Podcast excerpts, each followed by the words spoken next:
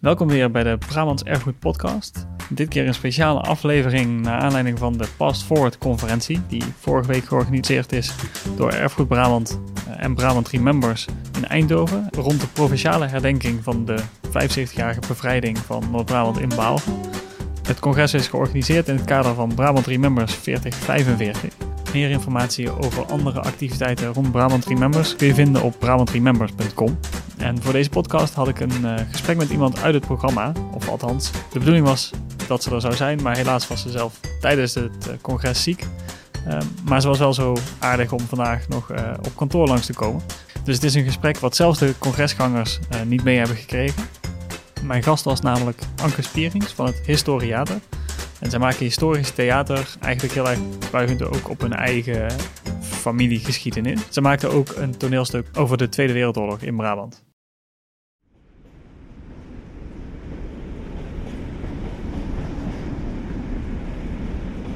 Het is najaar 1943. Herman van der Maas zit in de trein vanuit Nieuwerkerk naar Rotterdam. Hij gaat daar zijn ouders bezoeken. Zijn ouders wonen sinds kort in Rotterdam. Hiervoor woonden ze ook in Nieuwerkerk, in Zeeland. En ze moesten verhuizen omdat de Duitse bezetter de dijken in Zeeland doorstak. Dit doen ze om een eventuele opmars van de geallieerden te vertragen. Herman heeft er zin in om zijn ouders weer te zien. Hij woont nu nog alleen op de boerderij. Hij helpt met de laatste oogst van de akkers te halen voordat ook hun land onder water wordt gezet. Maar nu zit hij in de trein. Twee vrienden van hem, Stoutjes en Van der Weijden, reizen mee. Zij hebben ook familie in Rotterdam die ze gaan bezoeken. Herman heeft zijn nette zondagse pak aan en in zijn binnenzak zit zijn mondharmonica. Die heeft hij altijd bij zich. Wat hij vandaag niet bij zich heeft, is zijn koffer. Die koffer staat nog in de keuken, thuis in Nieuwerkerk. Die koffer moet eigenlijk in Duitsland zijn. Herman moet eigenlijk ook in Duitsland zijn. In 1943 zijn namelijk alle mannen tussen de 18 en de 35 jaar verplicht om te werken in Duitsland. Dat noemen ze de arbeidsplicht. In het Duits arbeidseinsatz. Die koffer staat niet voor niets gepakt en al in de keuken. Als er een controleur langskomt, hoeft Herman er alleen maar naar te wijzen en te zeggen: Hij staat gepakt, klaar voor vertrek, wilde net gaan. Maar Herman wil niet. En daarom zit hij nu met Stoutjes en Van der Weijden in de trein en niet in Duitsland. Ik zal ze hebben, die moffen. De trein hobbelt over de rails. Er wordt gekletst en gelachen en Herman denkt aan niets in het bijzonder. De deur van de wagon gaat open en voor een kort moment vult het gebulder van de trein de ruimte. Wanneer de deuren weer dichtrollen, lijkt het voor Herman stiller dan voorheen. Hij kijkt in het gangpad en ziet daar een man in een felgroen uniform staan.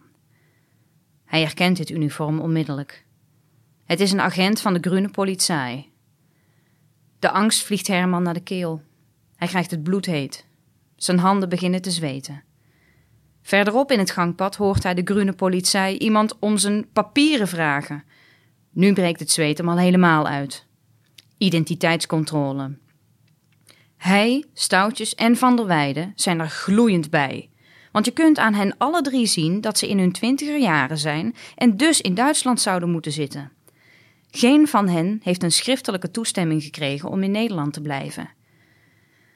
Dit retourtje Rotterdam verandert bij deze in een enkeltje Duitsland. Althans, als ze gepakt worden. Herman kijkt zijn twee vrienden aan en ziet dat ook zij doorhebben in wat voor situatie ze zijn beland. Ze moeten hier nu weg. Herman wenkt zijn vrienden, staat zo nonchalant mogelijk op en loopt naar de andere kant van de wagon, weg van de groene politie. Hij schuift de wagondeur open en stapt het tussenstel in. Zijn vrienden volgen. Herman moet zich verschrikkelijk inhouden om zich niet om te draaien, om te zien of de groene politie hun vlucht in de gaten heeft. Ze lopen in de richting van de deur van de volgende wagon, Opeens maakt de trein een ruk naar links en wordt Stoutjes tegen de rechterkant van het treinstel gelanceerd. Herman hoort Stoutjes vloeken. Van der Weijden trekt hem van de kant af en naar voren. Herman hoort Stoutjes zeggen dat het wel gaat. Herman zet beide voeten op het nieuwe treinstel en trekt aan de wagondeur. De deur opent niet. Hij trekt nog een keer. Maar er komt geen beweging in de deur. Paniekerig begint hij uit alle macht te trekken.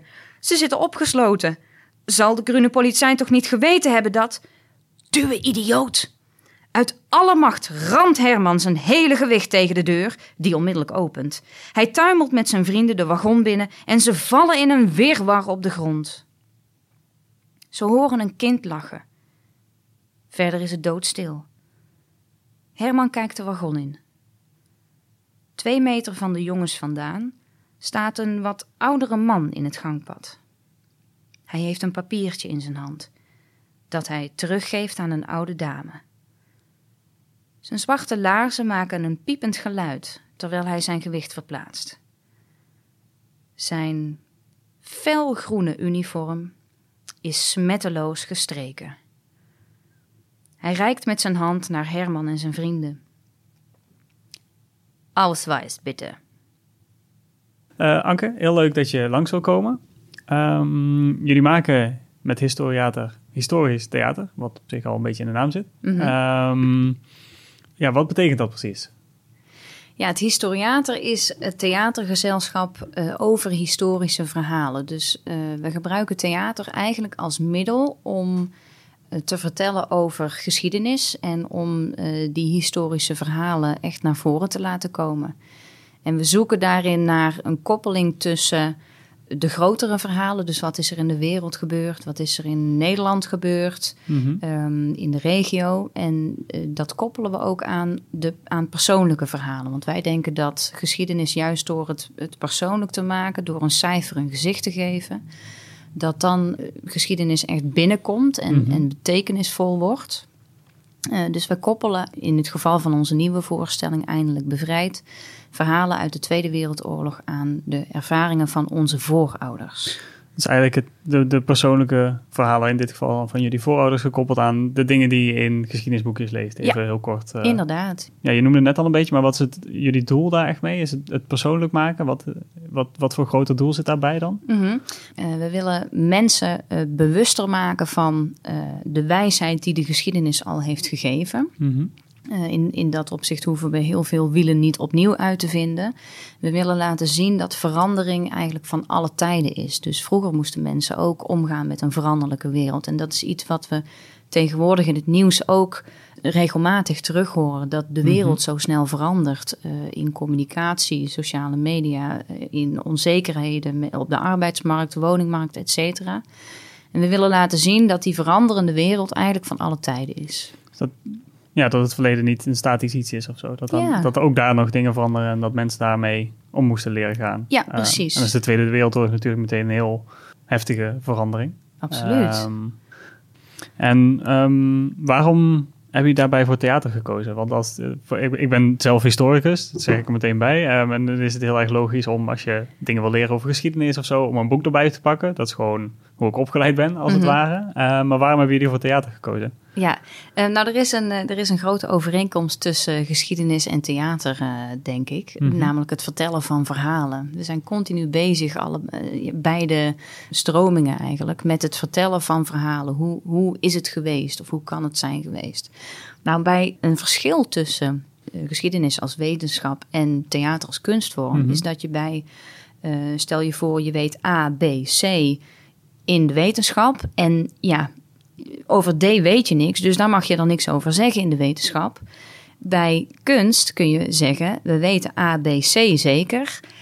D weten we niet zeker, maar misschien is er wel dit gebeurd. Stel je voor dat. Dus er is echt plaats voor verbeeldingskracht binnen kunst. En um, dat is wat we, dat is waarom we kunst gebruiken. En we gebruiken specifiek theater als middel om te vertellen over geschiedenis zodat we uh, historische personages opnieuw ten tonele kunnen brengen.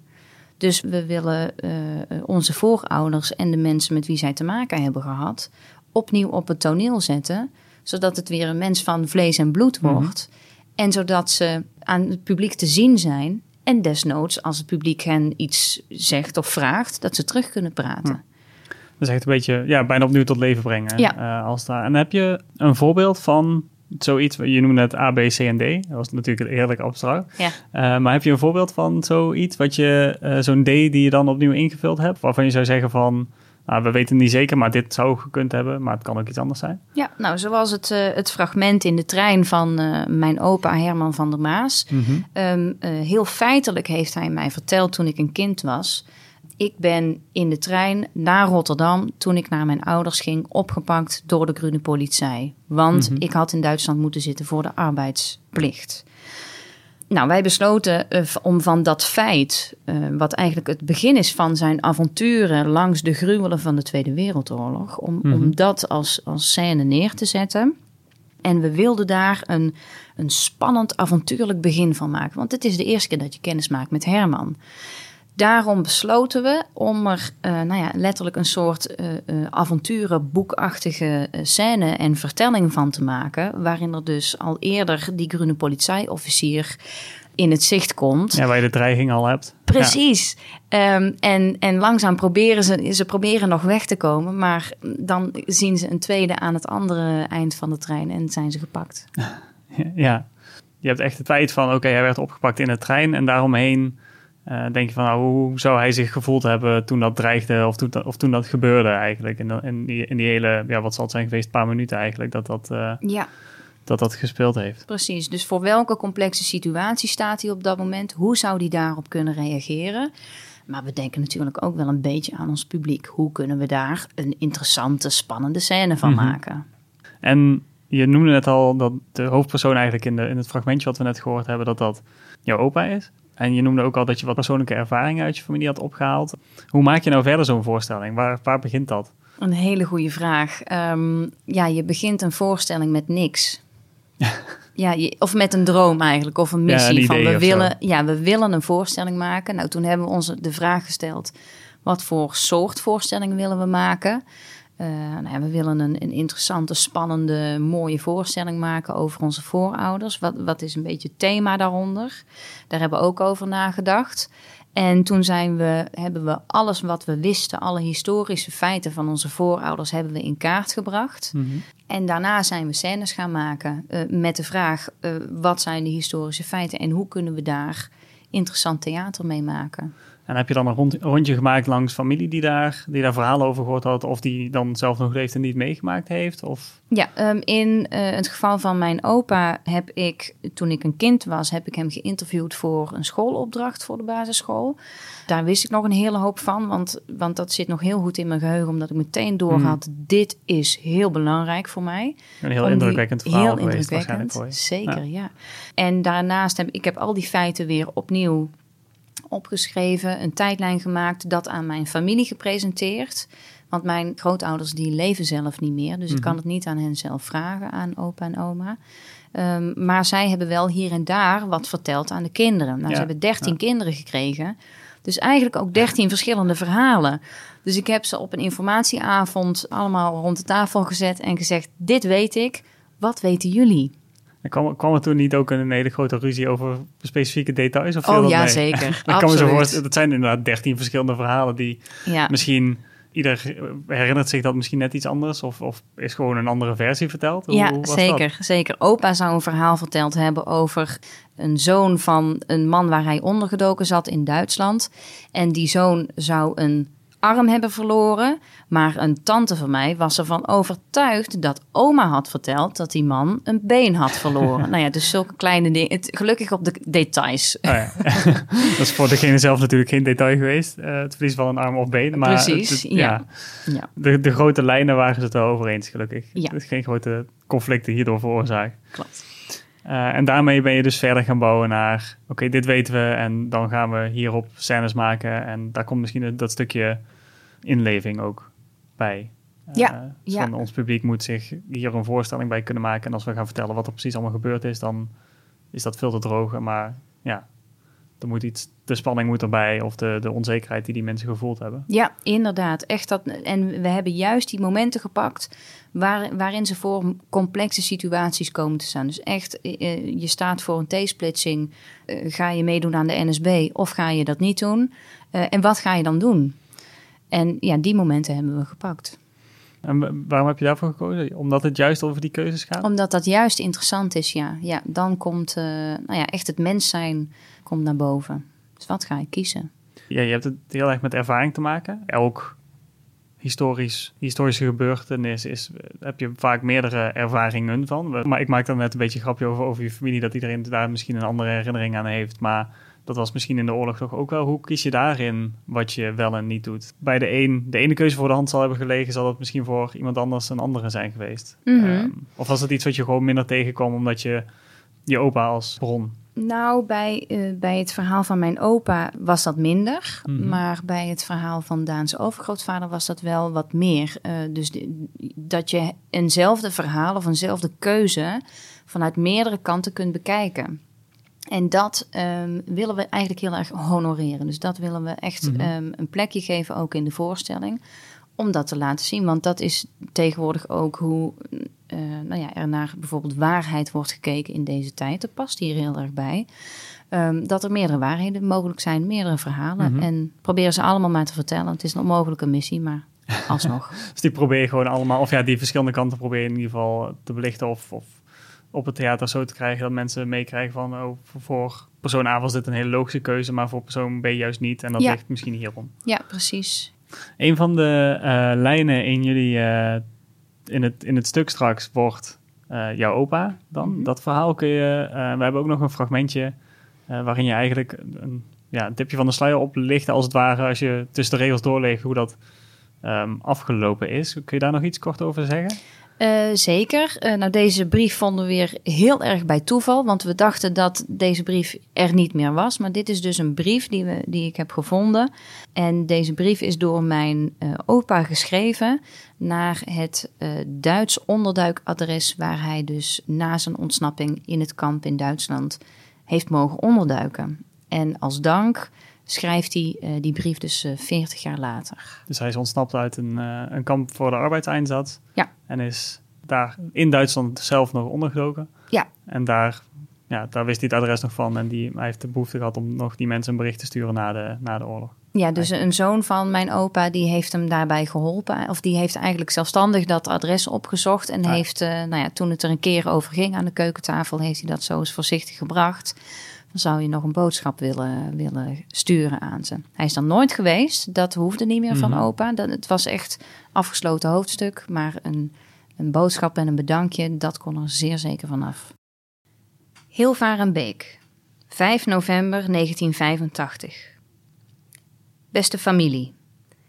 Via onze zoon Theo zijn we achter jullie adres gekomen. Vorige week kwam het aan tafel ter sprake hoe ik in 1944 in Duitsland terecht was gekomen. Zo ook dat ik bij jullie had gewoond. Onze Theo zei dat ik een briefje kon schrijven en dat hij het dan zou vertalen. Ik ben getrouwd met een goede vrouw en heb 13 kinderen, waarvan vijf getrouwd. Voor mijn pensioen heb ik 38 jaar bij Philips gewerkt. We wonen in Hilvarenbeek, dat is 9 kilometer van Tilburg. Hebben jullie nog wel eens iets gehoord van Jozef de Pol of Anna het Russinnetje? Ik heb van hun nooit meer iets vernomen. Hoe is het met jullie allemaal gegaan na de oorlog? Wonen jullie nog steeds op dezelfde boerderij? De pa en ma, zijn die nog steeds in leven? Is een van de kinderen op de boerderij gebleven? Zo, beste mensen, ik ben aan het einde van dit briefje gekomen.